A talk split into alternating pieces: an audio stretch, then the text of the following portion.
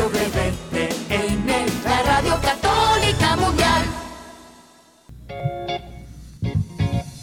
Desconéctate del mundo y conéctate con Dios.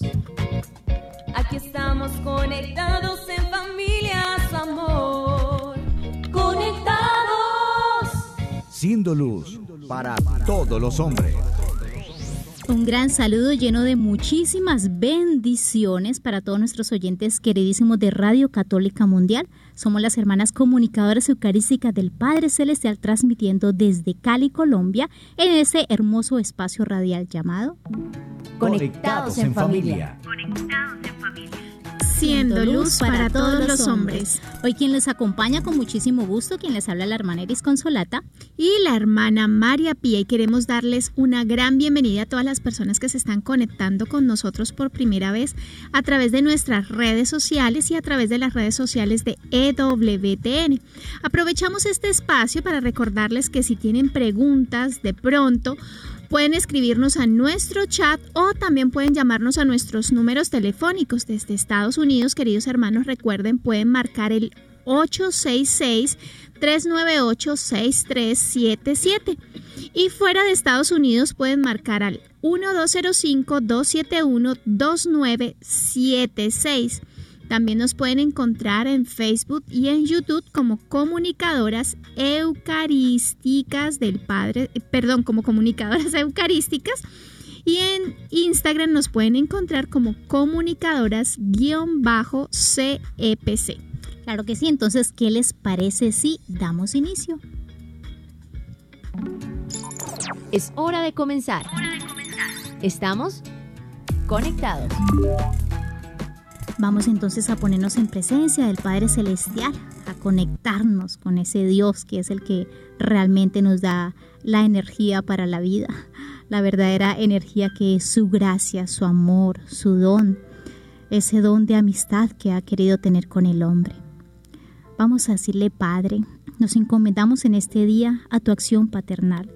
Nos abandonamos en tus santas manos nos sujetamos y bajamos nuestras cabezas ante tu santa voluntad, Señor, y te pedimos la gracia de andar siempre con esta voluntad, de obedecerte, de querer, de amar tus mandatos, de suspirar por servirte, Señor, bien sea desde nuestras casas, bien sea desde un servicio más profundo a la iglesia, desde el lugar donde sea, Señor. Regálanos la gracia de sentirnos muy amados por ti, Regálanos la gracia de sentir tu sonrisa sobre nosotros. Regálanos la gracia de sentirnos guiados siempre y en todo momento por ti. Regálanos, Señor, la gracia de saber que te somos útiles y que tú nos utilizas para amar a través de nosotros a los demás. También, Señor, regálanos la gracia de querer y de aceptar que nos corrijas cuando el pecado, cuando la mala tentación, cuando los malos caminos cuando nuestra mala voluntad o nuestras malas inclinaciones nos desvíen de ti y nos aparten. Regálanos la gracia de aceptar tu mano sanadora que corrige pero también que da la vida y felicita. Padre, nos encomendamos en este día a tu amor paternal y te pedimos que siempre y en todo momento seamos tus hijos amados y nos comportemos como hijos amados. Gloria al Padre, al Hijo y al Espíritu Santo. Como era en el principio, ahora y siempre, por los siglos de los siglos. Amén. Amén. Tu batería está cargando. No te desconectes. Queridísima familia, por gracia de Dios y con, un con una bendición especial hemos iniciado esta nueva temporada en la que estamos hablando de esos secretos para un hogar feliz, ese hogar que todos nosotros hemos buscado, ¿cierto?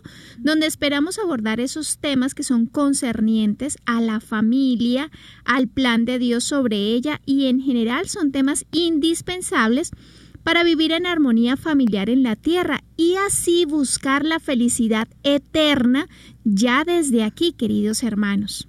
Ayer precisamente eh, hablábamos un poco de la figura del hombre, ¿verdad? Algunas características propias que identifican al hombre, de cómo él es una ilusión de Dios, de cómo él representa a Dios Padre dentro de la familia doméstica y pues que cuánto bien hay en una familia cuando un hombre cumple sus deberes en el hogar Hablamos precisamente de estas cinco características del hombre, como él es el jefe, de su fuerza física, de esa sensibilidad masculina, ¿verdad? De esas cosas que hacían propias eh, al hombre y que eran una ilusión de Dios y que aportaba el complemento perfecto para la mujer y dentro de la sociedad para la familia. Así es, hermana Consolata. Precisamente en el día de hoy vamos a hablar de nosotras las mujeres y cómo nuestras características más comunes están manifestando la ternura de Dios, ¿cierto? El cuidado que Él tiene, su comprensión. Y si nosotros nos ponemos a ver, queridos hermanos, quién ha sido esa mujer que ha manifestado plenamente los rasgos de mujer? Efectivamente, María Santísima es esa plenitud de la mujer. Por eso el tema de hoy es Mujer, eres María en acción. Iniciemos entonces la meditación de este día, el tema de este día, con una frase que nos iluminará sobre el papel de la mujer. Conéctate con este pensamiento. Dios es rico y da una parte de sus características al hombre y otra parte a la mujer. La mujer es la máxima expresión del amor, la ternura y la misericordia de Dios.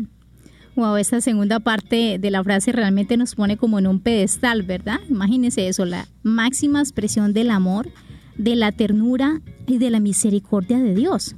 Y eso es algo que a veces es difícil eh, esas frases salidas de, de, boca de una misma mujer, ¿cierto?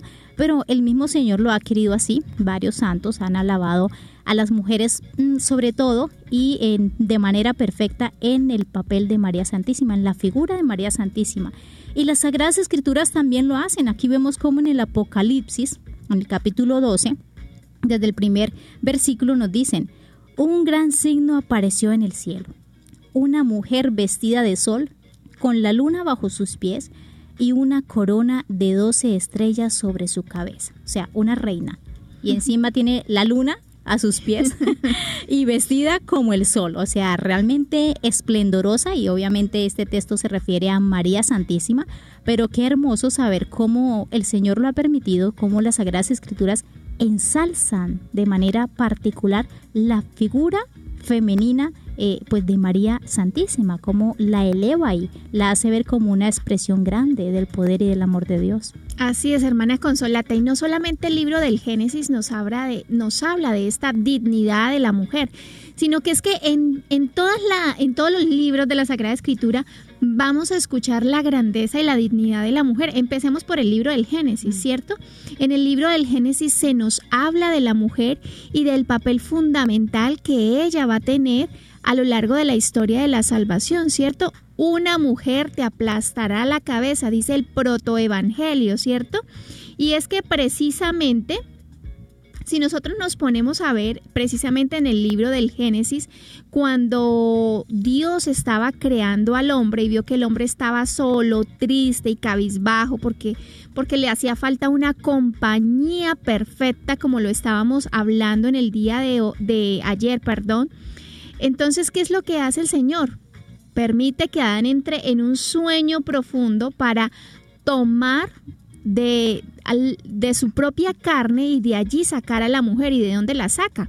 Si nosotros nos vamos a ver, la saca de su costilla. ¿Y qué es lo que hay más cerca a la costilla del hombre? El corazón.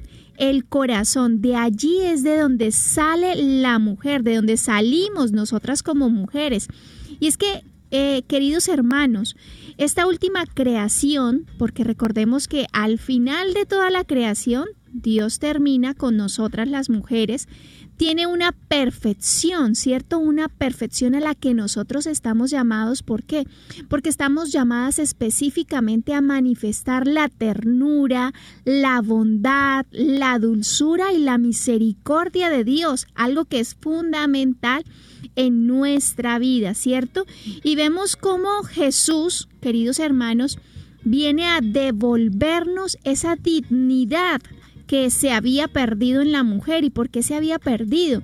Porque precisamente el hombre, ¿sí? Decía, no, pues es que el pecado entró al mundo fue porque Eva aceptó la, la, tentación, entonces la mujer ya no es considerada buena ni es considerada siquiera.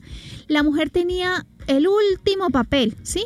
Y si se le podía decir que tenía un papel, ¿cierto, hermana Consolata? es verdad.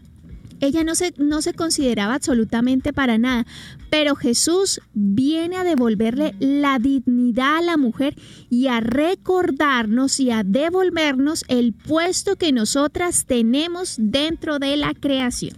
Qué hermoso es meditar en esto, ¿no? Como Dios mismo pone en el sitio a cada persona. Y otra persona que, que, también sabe bastante sobre las mujeres y que conoce el poder que podrían tener es el mismo Satanás, hermanos, porque qué gran batalla ejerce Satanás contra la mujer, que con su astucia busca hacernos perder la identidad femenina. Una cosa, hermanos, es el complemento y el gran apoyo que nos podemos brindar con el hombre, ¿es pues, cierto? Como ya lo hemos dicho reiteradas veces, pero otra cosa es pretender ocupar el lugar de ellos. Es prescindir de ellos o querer hacerlos sentir menos o en nombre del derecho femenino, las famosas feministas, pretender que ellos no sean el guía de la familia, algo totalmente satánico porque siempre va a derivar en querer quitar la vida, en generar contradicción entre el hombre y la mujer, en generar conflicto y obviamente en, en, no ejercer entonces una complementariedad en el amor en familia como sí es lo que Dios quiere.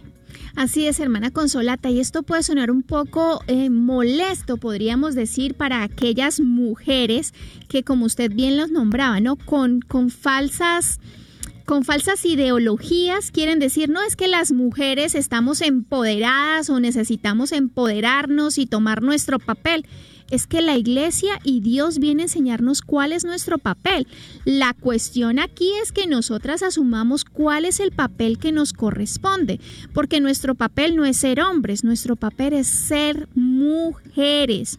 Y esto le puede molestar a muchos grupos como los de las pañuelitos verdes, verdes y morados, como las del grupo Femen, ¿cierto? Porque manifiestan falsas ideologías, así como lo hace Satanás y es que hemos crecido lastimosamente en, ambientes, queridos hermanos, en donde la mujer... Eh, toma un papel como más pequeño, como, como si se le relegara a la mujer su papel, ¿cierto? Mm. Y hay que dar una mirada a la, a la estrategia de Satanás, porque es que eh, él nuevamente viene a traernos las mismas tentaciones del, del, paraíso, ¿cierto? Pero simplemente nos cambia la jugada o nos cambia los nombres para que nosotros volvamos a caer en lo mismo. Y esto lo hace en pro de qué? En pro de aumentar el machismo, ¿cierto?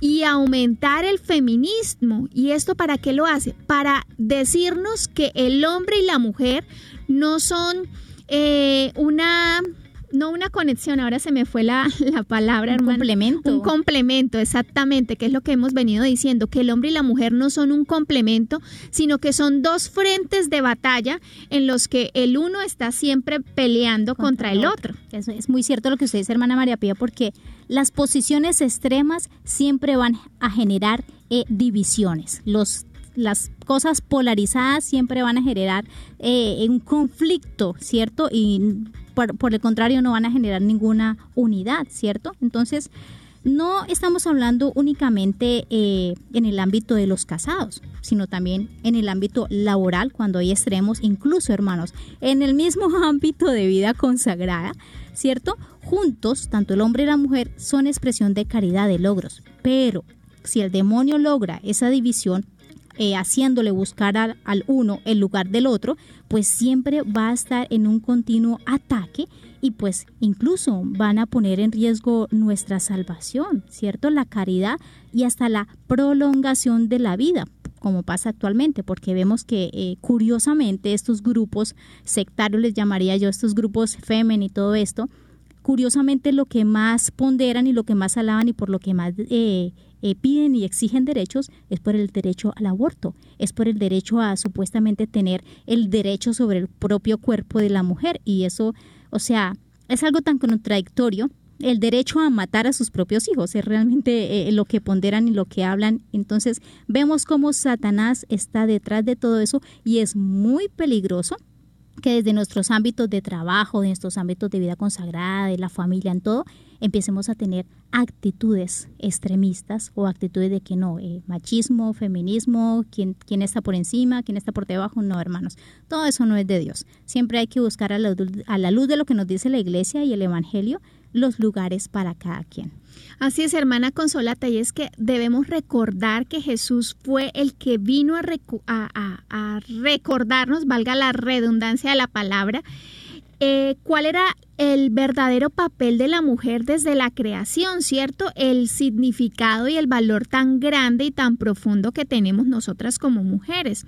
Y si bien es cierto que inicia nuestro papel desde el libro del Génesis, también otros libros del Antiguo Testamento y algunos sucesos que, que ocurren en estos libros nos recuerdan, ¿cierto? Y nos muestran la decisión y el coraje de las mujeres y cómo nosotras como mujeres hacemos parte fundamental dentro de la creación. Veamos solamente algunos ejemplos como el caso de Judith, ¿cierto? Una mujer extremadamente bella que utilizó su belleza para, para devolverle a su pueblo el lugar que le correspondía, ¿cierto? Veamos una Esther que defendió a su pueblo, a una Débora, a una mujer como Ruth.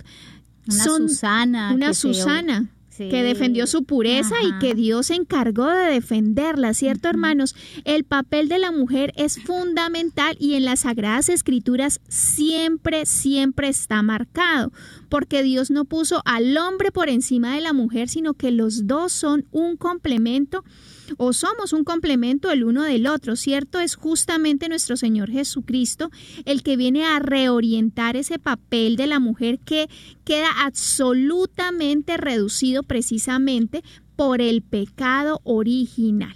Jesús mismo nació de una mujer, una virtuosa, muy virtuosa mujer que respetaba a Dios, que valoraba el papel de San José como un varón justo, que respetaba su, jerarquía, su autoridad, pero también una mujer que comprendía las maravillas que había hecho en ella, las bondades de su Creador. Y vemos aquí a un Jesús que hacía lo que su madre le pedía, de plano el Evangelio nos dice, ¿no? Desde ese momento se fue a casa con sus padres y le obedeció cuando el Señor a los 12 añitos, su adolescencia, es que todo adolescente es como difícil, ¿no? en su adolescencia el Señor se les perdió a la Virgen María de San José y se quedó allá charlando con los nuevos amigos doctores que había hecho, por decirlo de manera jocosa, y viene María Santísima, le llama la atención y él obedece a esta mujer, ¿cierto? Y va creciendo, el mismo texto bíblico nos dice, va creciendo en obediencia y en sabiduría y en gracia delante de Dios y de los hombres. En ese hogar santo donde hombre y mujer valoraban y respetaban sus respectivos papeles, Jesús enseña de esta manera cómo la mujer tiene un papel muy importante dentro de la familia y dentro de la formación de sus hijos. Así es, queridos hermanos. También hay que ver más adelante cómo en las bodas de Caná Jesús valora la propuesta de María, ¿cierto? Y una vez ella le hace una petición, él inmediatamente va a hacer lo que María le está pidiendo. Vemos cómo muchas mujeres seguían a Jesús, ¿cierto? Y en esa época, precisamente porque la mujer en esa sociedad no era contada como nada, eh, era totalmente contradictorio que un maestro, sí, una persona que enseñara sobre la ley y sobre los mandamientos, tuviera como discípulos a mujeres. Eso no se veía. Jesús vino a ser el primero. ¿Por qué? Porque él vino a recordar cuál era el papel y la dignidad de la mujer en la sociedad en el mismo plan de la creación, ¿cierto? Y vamos a ver cómo Jesús incluye en su papel a todas las mujeres que se acercan a él. Veamos, por ejemplo, el caso de la samaritana, ¿cierto? Él empieza a hablar con una samaritana, aunque ellos tenían sus pequeñas diferencias, los judíos y los samaritanos, pero Jesús se acerca a ella. Vemos también el caso de Jesús cuando le llevan a esta pecadora que es encontrada en, en pleno eh, adulterio y Jesús cómo dignifica a la mujer delante de todos los hombres que querían apedrearla, ¿cierto? O en el caso de, la hemorroísa, cómo Jesús se deja tocar por ella, aunque en, en estas normas se consideraba como, como impura, ¿cierto? ¿Qué era lo que buscaba Jesús en todos estos, en todos estos ambientes o en todas estas situaciones? Dignificar el papel de la mujer y recordarnos a todos nosotros cuál es el papel fundamental de nosotras como mujeres dentro de la creación, porque ¿quién más que Dios va a saber cuál es el papel que Él ha destinado para tanto para el hombre como para la mujer? Bueno, por acá nos hacen una pregunta muy hermosa. Un hombre pregunta, ¿cómo puedo hacer para que mi esposa se sienta más valorada por mí o se sienta valorada por mí? Bueno, yo le digo una cosa, a las mujeres nos encanta que nos amen, así de simple. Y se lo dice una religiosa, se lo dice una religiosa. ¿Cuánto más una mujer casada? A las mujeres les gusta, nos gusta que nos traten bien. Y la, realmente la respuesta sería esta, la misma que dice San Pablo, eh, maridos, amad a vuestras mujeres y entréguense por ellas como Cristo se entregó a la iglesia. Hay muchas actitudes muy hermosas que hacen que la mujer se sienta valorada por su esposo. Por ejemplo, el hecho de que él le muestre que ella es su prioridad dentro de la familia, ¿verdad?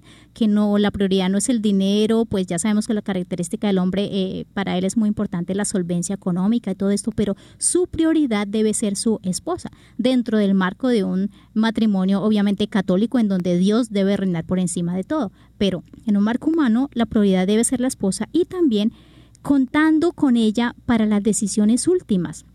Sabemos también que el esposo es el, jefe de hogar, por lo tanto es el que toma y dice la última palabra, pero qué bonito y qué bien le hace a una mujer y se va a sentir totalmente valorada cuando el esposo le consulta estas decisiones últimas, cuando la tiene en cuenta, cuando le propone y no le impone, ¿cierto? Una autoridad, porque una autoridad impuesta jamás es querida y por lo demás eh, mostrándole afecto, amándola, pienso yo nuevamente que es como mejor puede hacer que su esposa se sienta valorada. Y bueno, eh, algo muy muy bonito y es que mm, hablábamos precisamente de los empoderamientos, ¿cierto? Y pues acá nuevamente volvemos con Cristo, quien nos enseña nuestro lugar y nos dignifica, como hizo en ese tiempo ya María Pía nos compartía, la hermana María Pía, como en el Antiguo Testamento el Señor viene a ayudarnos. También hoy en día, hermanos, nos puede ayudar a dejar esos excesos que llaman el tal y famoso empoderamiento malsano, que muchas veces, veces busca eso lapadamente acabar con nuestra feminidad. Entonces, eso también el Señor a través de su iglesia actualmente nos dice, ojo, cuidado porque no es de Dios, sino deben ser actitudes eh, sanas. Así es, hermana Consolata, y es que lo que nosotras estamos diciendo en el día de hoy no es que ser femeninas sea algo malo, ¿cierto? Es totalmente lo contrario. y es que sí, y es que, es que esos grupos tendrán todo menos feminidad. una mujer, perdónenme, eh, una mujer femenina que se llame mujer no va a estar andando y haciendo marchas mostrando su cuerpo medio desnudo, atacando, gritando brutalmente o botando piedras o atacando a sacerdotes o atacando iglesias, eso no es de una mujer. Y, ellas dicen de, de, femeninas, pues con todo el respeto, pero no tienen mucho. Sí, porque es que precisamente porque se conoce a una mujer por su delicadeza, por su sencillez, por su prudencia, por su pudor, queridos hermanos. Y es que no se trata de que las mujeres no podamos emplear cargos, ¿cierto? lo podemos hacer y ciertamente pues lo hacemos con gran esfuerzo como lo hacen los hombres, ¿cierto? Pero la mujer no se debe volver una competencia de ¿cierto? No estamos enfrentados los unos contra los otros, somos complementos, no enfrentamientos. Y esto es lo que debemos y queremos dejar claro, ¿cierto? Por ejemplo, ¿cuánto conflicto hay hoy en día porque muchos exigen el ministerio sacerdotal para nosotras las mujeres, ¿cierto? ¿Cuántas mujeres también lastimosamente lo hacen? ¿Por qué? Porque olvidan cuál es nuestro papel como mujeres. Ese no es el papel de nosotros, queridos hermanos. Vamos a ver en el libro de en los, los evangelios, cuando Jesús estaba instituyendo la, la Eucaristía, ¿con quién estaba? Con los discípulos. ¿Y a quién les dejó ese encargo? A los discípulos. ¿Dónde estaban María y las demás mujeres? Estaban en un salón cerca de donde estaba Jesús y los discípulos, pero ellas no estaban en ese lugar porque a ellas no se les iba a hacer ese encargo, a nosotras no se nos hizo ese encargo. ¿Por qué queremos buscar algo que Dios no nos está pidiendo, queridas hermanas? A mí me parece algo curioso, hermana eh, María Pía, y es que, ¿por qué una mujer se esfuerza y desea tanto eh, ser vicario de Cristo, que esos son los sacerdotes, ser vicarios de Cristo, cuando las mujeres estamos llamadas a ser madres de Cristo? La Virgen María es la mamá de Dios. Ningún sacerdote puede decir que es el papá de Dios, pero una mujer sí puede decir que es la madre de Dios. Entonces, ¿qué más dignidad tan alta? Y esto lo dijo el Papa Francisco, no me lo estoy inventando, que María Santísima tenía un papel mucho más importante que los sacerdotes, porque era la madre de Dios. Entonces las mujeres debemos acogernos a esto eh, para no tener ningún tipo de envidia, de celos o de querer ocupar un lugar que no nos corresponde. Así es, hermana Consolata. Y es que lo paradójico de esto, queridos hermanos, es que las mujeres, muchas mujeres están exigiendo el sacerdocio femenino, ¿cierto? pero no somos conscientes de que en el momento en el que somos bautizados recibimos un ser sacerdote, ¿cierto? Y entonces, ¿dónde está esa capacidad que tú tienes de ser hija de Dios, de profetizar? Porque el sacerdote profetiza donde quiera que esté, a tiempo y a destiempo, lo que es real y lo que es mentiroso lo va manifestando. Entonces, ¿por qué estamos buscando algo que ni siquiera estamos viviendo como como bautizados, siento, eh, empezando por ahí, como bautizados y lo que decía la hermana Consolata, el mejor papel que tenemos como mujeres es ser madres. Y en, el caso de los sacerdotes es ser madres de esos sacerdotes que nos traen a Cristo, que nos dan a Cristo. Y la mejor manera de ejercer ese, ese, esa maternidad espiritual es orando por los sacerdotes. así es. Ahora bien, hermanos, títulos como ser madre, ser esposa o ser religiosa son títulos muy, muy altos. Y el mundo, el enemigo detrás del mundo, quieren hacernos creer que son inútiles. Cuidado con esto, hermanos, hermanas sobre todo, con este pensamiento, porque es un ataque directo a la familia y pues es un ataque directo a la mujer, ¿cierto? Eh, porque eh, la mujer le enseña esa sensibilidad a la familia, es decir, le enseña esta humanidad. Es por eso que sacar a la mujer de la casa, a la madre, es como sacar al hombre de la iglesia, no va a aportar nada, ¿verdad? Y qué bien le hace. Sabemos que actualmente pues eh, siempre es difícil, los tiempos han cambiado, las culturas han cambiado, ahora la mujer eh, trabaja mucho más, ¿verdad? Casi que a la par del hombre, pero esto no significa que olvide su eh, obligación principal, que es el cuidado de los hijos, tanto hombre como mujer, pero la mujer de una manera particular porque ella humaniza, ella enseña al niño a ser sensible, a ser eh, cuidadoso con la vida de plano, ella es quien da la vida. Entonces, cuidado con todos estos pensamientos, no nos dejemos robar la gran dignidad que tiene el ser esposas, el ser madres y eh, el ser incluso religiosas, ¿verdad? El ayudar también dentro de la iglesia. Y es que qué astuto ha sido el enemigo al plantearnos una ideología totalmente contraria a la que Dios ha plasmado desde el inicio de la creación, ¿cierto? Nosotras como mujeres no podemos dejar de ser lo que somos, queridos hermanos, y eso es lo que nos está vendiendo la sociedad hoy en día quiere dejar que nosotras olvidemos nuestro lugar y nuestro puesto dentro del plan de Dios. Y es que la feminidad, queridos hermanos, recordemos, es algo fundamental. Incluso en el trabajo, las mujeres que están trabajando hoy en día, que lo pueden hacer y ocupar altos cargos, vienen a enseñarnos cómo ser ordenados, cómo ser un poco más delicados más delicados, los detalles en el trabajo, los, los cuidados, ¿cierto? ¿Por qué? Porque ese es el trabajo de la mujer, la delicadeza de la mujer. Claro que sí. Bueno, y, entonces, ¿qué les parece si hacemos un cortecito especial y vamos a nuestra sección de viviendo el hoy, así como para refrescarnos un poquito de este tema que a veces puede llegar a generar polémicas o disgustos o, o sectores de verdad como extremistas. Pero bueno, vamos entonces a nuestro espacio de viviendo el hoy. Conéctate con nuestra iglesia. Con la realidad del mundo con nuestros hermanos, necesitados. necesitados. Conéctate con verdadera caridad fraterna. Caridad fraterna. Estamos en Viviendo el hoy. Conectados.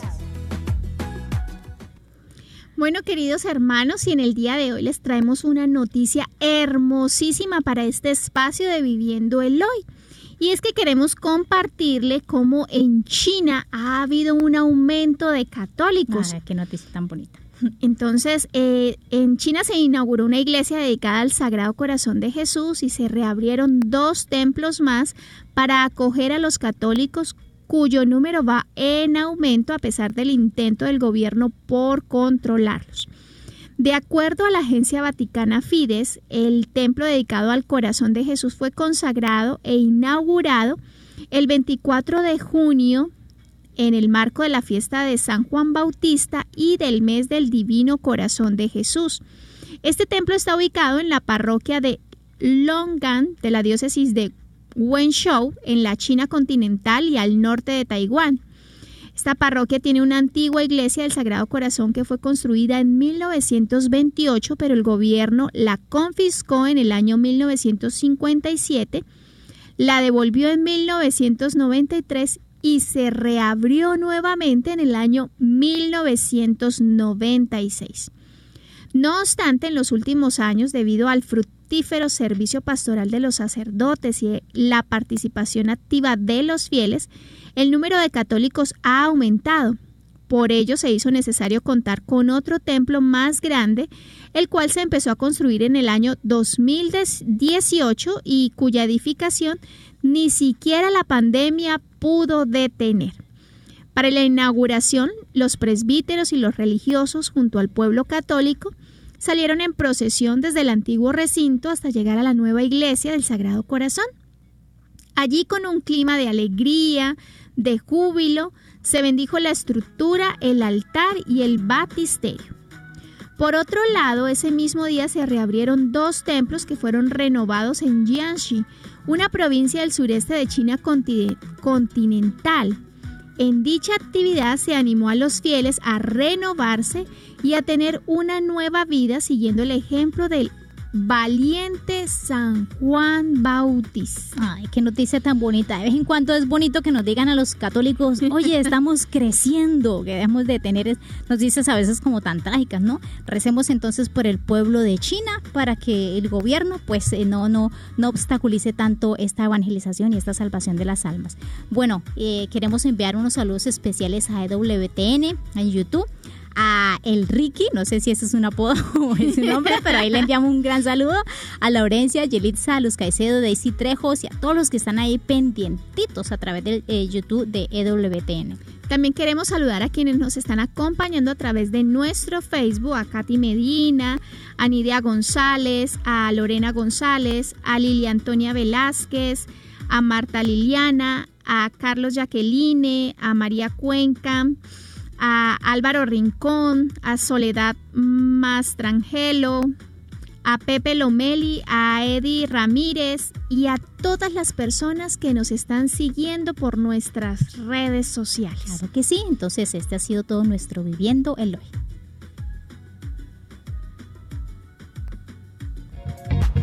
Seguimos conectados. Seguimos conectados.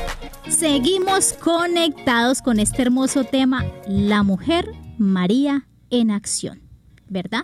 Y bueno, hasta el momento hemos venido hablando de la necesidad de reorientar esa misión de la mujer y de recapitular nuestros pensamientos y sentimientos que de pronto el enemigo, el mundo, los gobiernos, la sociedad, en fin, eh, tratan de, dañar, de cambiar, eh, de oscurecer, ¿verdad? Y de confundir. Hermana María Pía, ¿qué les parece si ahora les eh, hablamos sobre ciertas características propias de la mujer que son una gran bendición de Dios y son un aporte para la humanidad, para la familia y complemento para el hombre? Entonces, voy a empezar con la primera característica. La mujer, hermanos, es dadora de vida. Nos dice Galatas 4, llegado el tiempo propicio, envió Dios a su Hijo, nacido de mujer. Imagínense estas palabras tan hermosas, yo creo que de ninguna otra parte o qué cosa tan, tan, tan impresionante, que Dios mismo nació de una mujer y con esto Dios nos está diciendo que el mayor regalo y don que la mujer da a la humanidad es precisamente la vida. Toda ella, todo su cuerpo, toda su psicología, eh, su espiritualidad, sus funciones y sus capacidades están en función de llevar un hijo en el vientre, darle todo lo necesario, darlo a, a luz en este mundo y llevarlo de la mano enseñarle la vida y enseñarle la humanidad. Por lo tanto, la mujer principalmente es la que custodia la vida y la da a la humanidad. Así es, queridos hermanos. Y yo les voy a hablar un poquitito de la segunda característica que nosotras tenemos como mujeres y es precisamente la ternura femenina, ¿cierto? ¿Y en qué nos basamos en esta ternura femenina? En que nosotras como mujeres somos las encargadas del cuidado y de la delicadeza.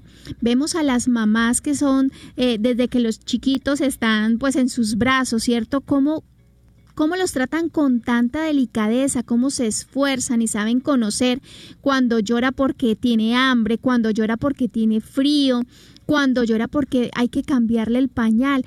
Eso es algo único y exclusivo de la mujer, esa ternura y esa delicadeza de saber en qué momento hay que vivir cada una de las cosas. Entonces podemos ver cómo nuestro, nuestro papel de mujer nos enseña a nosotros a orientar a los niños, a educarlos precisamente en esa ternura, ¿no? Y, y no importa si es un niño o si es una niña, Siempre ese ha sido el papel de nosotras como mujeres, enseñarles la ternura, porque esa ternura es la que los hace conscientes de su ser hijos de Dios, de ese cuidado, por ejemplo, de la naturaleza. A los niños que de pronto son un poco como la tía Elvira, diríamos nosotras, sí, que, que no les gustan los animalitos o que los tratan y los estrujan. Eh, es precisamente porque faltó que, que mamá le enseñara el lugar y la ternura para, para toda la creación, ¿no? Eso es muy cierto. ¿Y qué sería de un mundo sin ternura? Sería algo terrible, sería un mundo muy duro, ¿verdad? Ahora hablemos de eh, la tercera característica, el servicio. Nos dice la carta apostólica de San Juan Pablo II, Dignitatum Mulieribus o Mulieribus Dignitatum, que servir es reinar. Y es algo totalmente cierto. Incluso en nuestra época el Papa Francisco nos llega a decir que una iglesia sin mujeres es como un colegio apostólico eh, sin que eh, este, sin la generosidad, o sea, como un colegio apostólico sin la presencia de María Santísima, mejor dicho, ¿cierto? Porque la mujer no solamente está llamada a dar la maternidad, lo dice el Papa Francisco, sino que está llamada a ayudar al crecimiento de la Iglesia Católica y eso se da en el servicio, hermanos. La mujer de manera particular, vemos en, también en las Sagradas Escrituras como Marta era una mujer muy quehacerosa, era una mujer que servía y como eh, todas las mujeres de manera particular se han destacado por el servicio. Una mujer que no tenga servicio realmente es algo muy extraño y podríamos decir que, que no está siendo muy mujercita y es un llamado propio a nuestra naturaleza. Claro, como ahí somos dadoras de vida y tenemos ternura femenina, eso genera que haya una inclinación de manera especial hacia el servicio. Así es, queridos hermanos, y vamos a hablar también de la donación como una cuarta característica. Y es que precisamente nosotras como mujeres estamos llamados a llamadas a una perfecta donación. Y eso lo vemos en todos los ámbitos, ¿cierto? No solamente desde el ámbito de las esposas, ¿cierto? que, que esa donación va en madrugar un poquito más para arreglar su casa, para hacerle la comida a su esposo, a sus hijos, para sino también en el ámbito como hijas, como esposas, como madres, como religiosas, nosotras como consagradas también estamos llamadas a una mayor donación y es entregar completamente lo que somos. Tanto es así, queridos hermanos, que una mujer que no se dona es una mujer que no se siente plena. ¿Por qué? Porque eso es algo que está dentro de nosotras. Nosotras las mujeres estamos llamadas a la donación. Por eso cuando no nos donamos, bien sea como madres, como esposas, como hijas, como consagradas, vamos a ver que las mujeres tienen las mujeres que no se donan tienen esa cara como, como de 38, como de que les falta algo y es que precisamente les falta algo, donarse un poco más en su vida.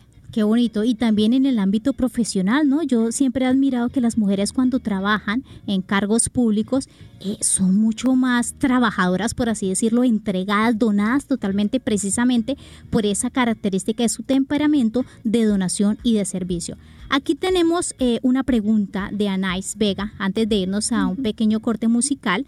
Anais nos dice, yo soy ministro de la Eucaristía en mi comunidad eh, Divino Amor en Monterreal. Pero mucha gente me dice que no es correcto. A mí me llamó el mismo sacerdote. ¿Qué me dicen ustedes? Hermanos, una cosa es ser sacerdote y ser ministro eh, como tal, teniendo el orden sacerdotal, y otra cosa es colaborarle al sacerdote en la distribución de la Sagrada Comunión para los enfermos. Esto no tiene nada que ver con el sexo, no tiene nada que ver de si eres hombre o mujer. Así que Quitémonos esa idea porque la colaboración en la iglesia, llevar el sacramento a los enfermos, obviamente es permitido tanto para mujeres como para hombres porque es un servicio de comunidad. Y qué bueno y ojalá que hayan más personas que ayuden con esto para eh, pues llevarle a nuestros hermanos enfermos la comunión, la presencia del Señor. No, no, no se tiene que sentir mal, Anais, porque aparte que estás en obediencia, el mismo sacerdote te lo pidió, entonces ahí estamos bajo una obediencia sacerdotal. Estoy segura que el sacerdote no le va a pedir a nadie que, que consagre junto a él o que haga alguna cosa o que bautice o que algo propiamente el sacerdote. Eso es lo que tenemos que cuidar. Y muchas veces los sacerdotes también piden ayuda en la distribución dentro de la iglesia de la misa porque son muchos feligreses. Entonces sabemos que hacen falta sacerdotes, necesitamos más sacerdotes y pues ellos se ven en la necesidad de buscar ayuda aunque sea femenina para este trabajo y no importa, no está haciendo absolutamente nada de malo. Bueno, entonces, ¿qué le parece, hermana Pía, si hacemos un pequeño corte de música y ya continuamos con otra característica de las mujeres? Así es, digamos entonces, Padre, que, todos seamos.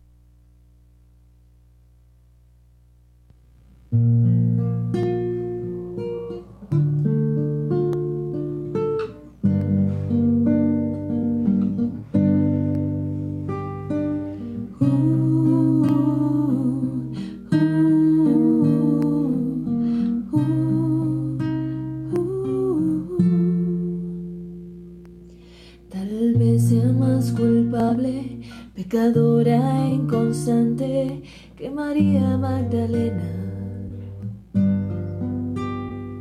Tal vez sea una extranjera que tu milagro hoy pidiera como migaja que caiga de tu mesa.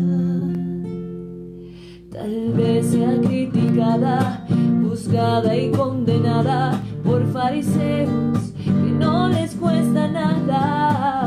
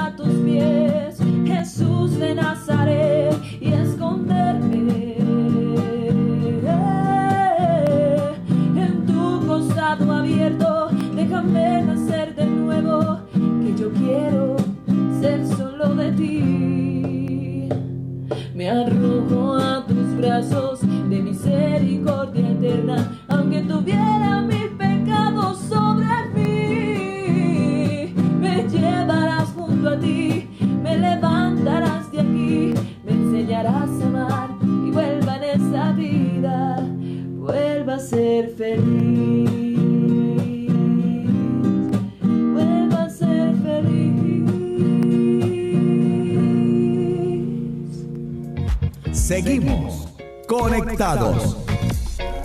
Seguimos conectados, queridísimos hermanos, y bueno, vamos con la quinta y última característica del ser femenino.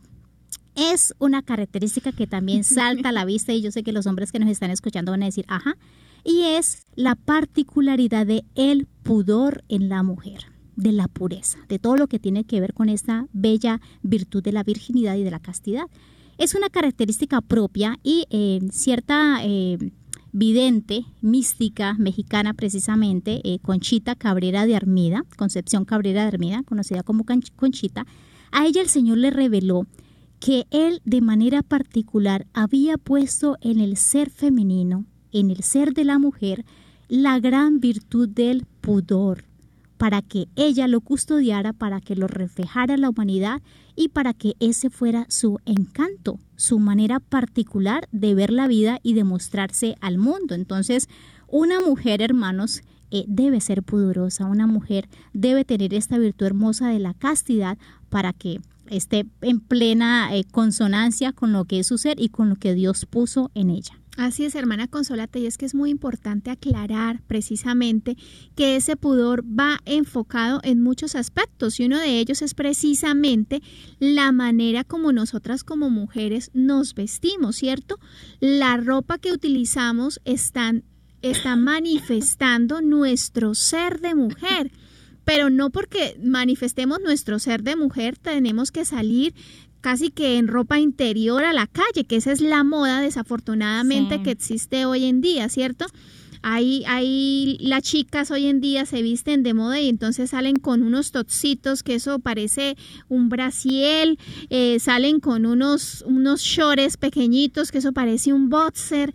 Entonces, ¿cuál es el papel realmente de la mujer? No es exhibir, es cuidar, es mantener bajo la mirada solo de Dios aquello que Dios le ha dado, su cuerpo que es un, un, templo de vida, es un templo donde se forma la vida.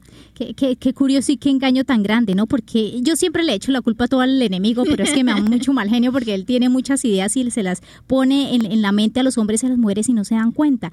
El enemigo pone en la mente o la misma sociedad a las mujeres que si te vistes así, vas a ser más atractiva, ¿cierto? Te vas a sentir más bonita, bueno, aunque muchas de esas cosas vienen ya por heridas de infancia, por faltas de, una presencia paterna, en fin, pero eso es otro tema. Pero el cuento es que en general lo hacen para que se verse más bonitas, sentirse más a gustos. Y vemos aquí que la Sagrada Escritura, en el libro de Proverbios, nos dice, mujer recatada duplica su encanto. Hermanos y hermanas, sobre todo hermanas, créanme que por ejemplo, les voy a comentar algo muy personal de nosotras las religiosas, pero es curioso cómo a los hombres les llama mucho más la atención ver a una mujer vestida totalmente de pies a cabeza, tapada totalmente, les parece incluso eh, eh, más amena, se acercan con, con más facilidad que ver una mujer medio desnuda, ¿cierto? No caigan en ese engaño del enemigo de creer que van a ser mejores cuando están mostrando su cuerpo, porque no lo es. Al contrario, ya como dije, cuando somos recatadas y recatadas es tener pudor. El, el, el, el, ser recatado es como una hijita de la virtud de la pureza, ¿cierto? Del pudor. Entonces, eso sí va a hacer que realce y que resalte su belleza, su hermosura, su feminidad. ¿Por qué? Porque está haciendo lo que Dios quiere de ella. Una mujer así está obrando plenamente, y todo lo tenemos en el gran ejemplo de quién? De, de María, María Santísima. Es, ¿Quién más hermosa que María Santísima? Nadie. ¿Y quién mejor vestido que ella? Nadie. Entonces, hermanitas en el Señor, este es un llamado a todas las jovencitas para que no crean que se van a ver más hermosas mostrando su cuerpo, todo lo contrario, van a aparecer otras personas que no son ustedes, sino que cuando están bien tapaditas, bien cubiertas, pues no como monjas, a eso estamos llamadas sí. solo nosotras, tampoco, no, no, no los extremos, pero recatada, ¿cierto? Ante todo el pudor. Así es, y es que a los hombres no les gusta una mujer que está totalmente destapada. Ellos buscan una mujer destapada para pasar un rato, pero tú tienes como mujer que darte el papel que, que, tienes como mujer, que darte tu lugar como mujer y pensar, bueno, yo quiero ser una mujer del rato o yo quiero ser una mujer para siempre. Y si quieres ser una mujer para siempre, entonces tienes que aprender a vestirte con pudor. Como decía la hermana Consolata, no es tapar, taparse hasta el cuello, ¿cierto? Los brazos, todo como si fueran musulmanas o como si fueran consagradas. No, es taparse y cubrirse de la mejor manera, con delicadeza y sobre todo, queridas hermanas, con pudor. Bueno, y ahora, ¿qué les parece, hermanos y querida hermana María Pía, si vamos con algunos ejemplos de mujeres, eh, mejor dicho, eh, mujeres muy elevadas y muy altas, de grandes ejemplos que nos han dado en la humanidad? Pero antes quiero contestarle a, a Roncancio, que aquí a través de nuestro chat nos dice, nos hace una pregunta.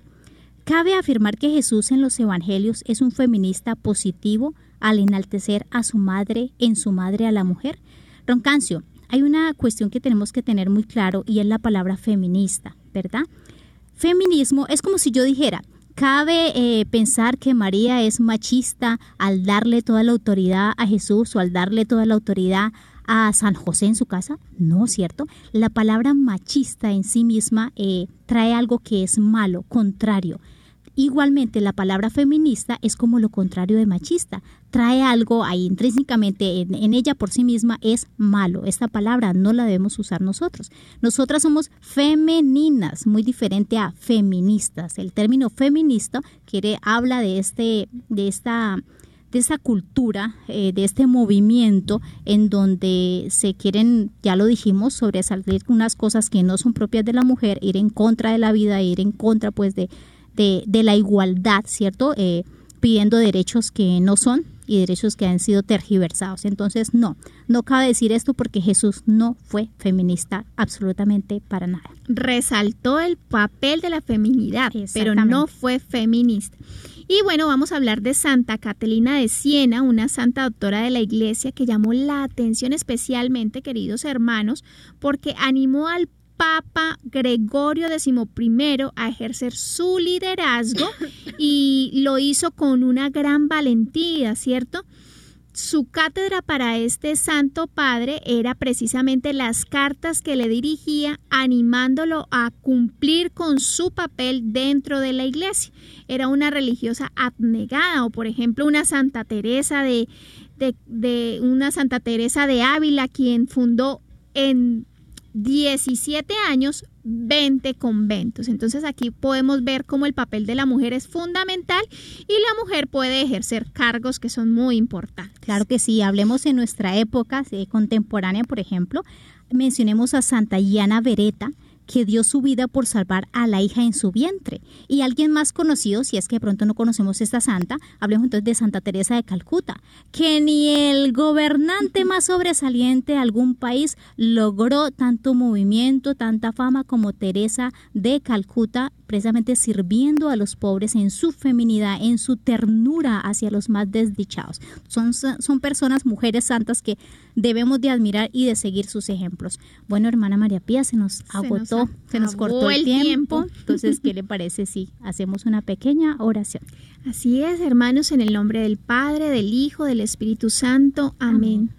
Papá, te damos gracias porque en este día nos has recordado cuál es nuestro papel como mujeres Concédenos la gracia de que podamos complacerte con una conducta cariñosa, que seamos colaboradoras de Jesús cargando con nuestra cruz de cada día y que comuniquemos la luz, la fuerza y el amor por la gracia del Espíritu Santo, que seamos conocedoras, pero sobre todo que seamos conscientes de nuestro papel como mujeres en la iglesia y en la sociedad. Amén. Amén. Estuvieron con ustedes las hermanas comunicadoras eucarísticas del Padre Celestial. Recordemos nuevamente que estamos en esta temporada de Secretos de un Hogar Feliz. Así que, hermanos, juiciosos, pilosos, porque qué más hermoso que la familia, qué más importante que estar bien dentro de esas relaciones armoniosas y amorosas entre esposos, entre hijos, entre padres. Y bueno, entonces la invitación para que continúen con nosotras. Estuvimos desde Cali, Colombia, quien les habla la hermana Iris Consolata. Y la hermana María Pía. Que Dios les bendiga, y nos vemos mañana Hemos estado. Conectados con Dios. Tu batería ha sido recargada. Hasta el próximo programa. Conectados.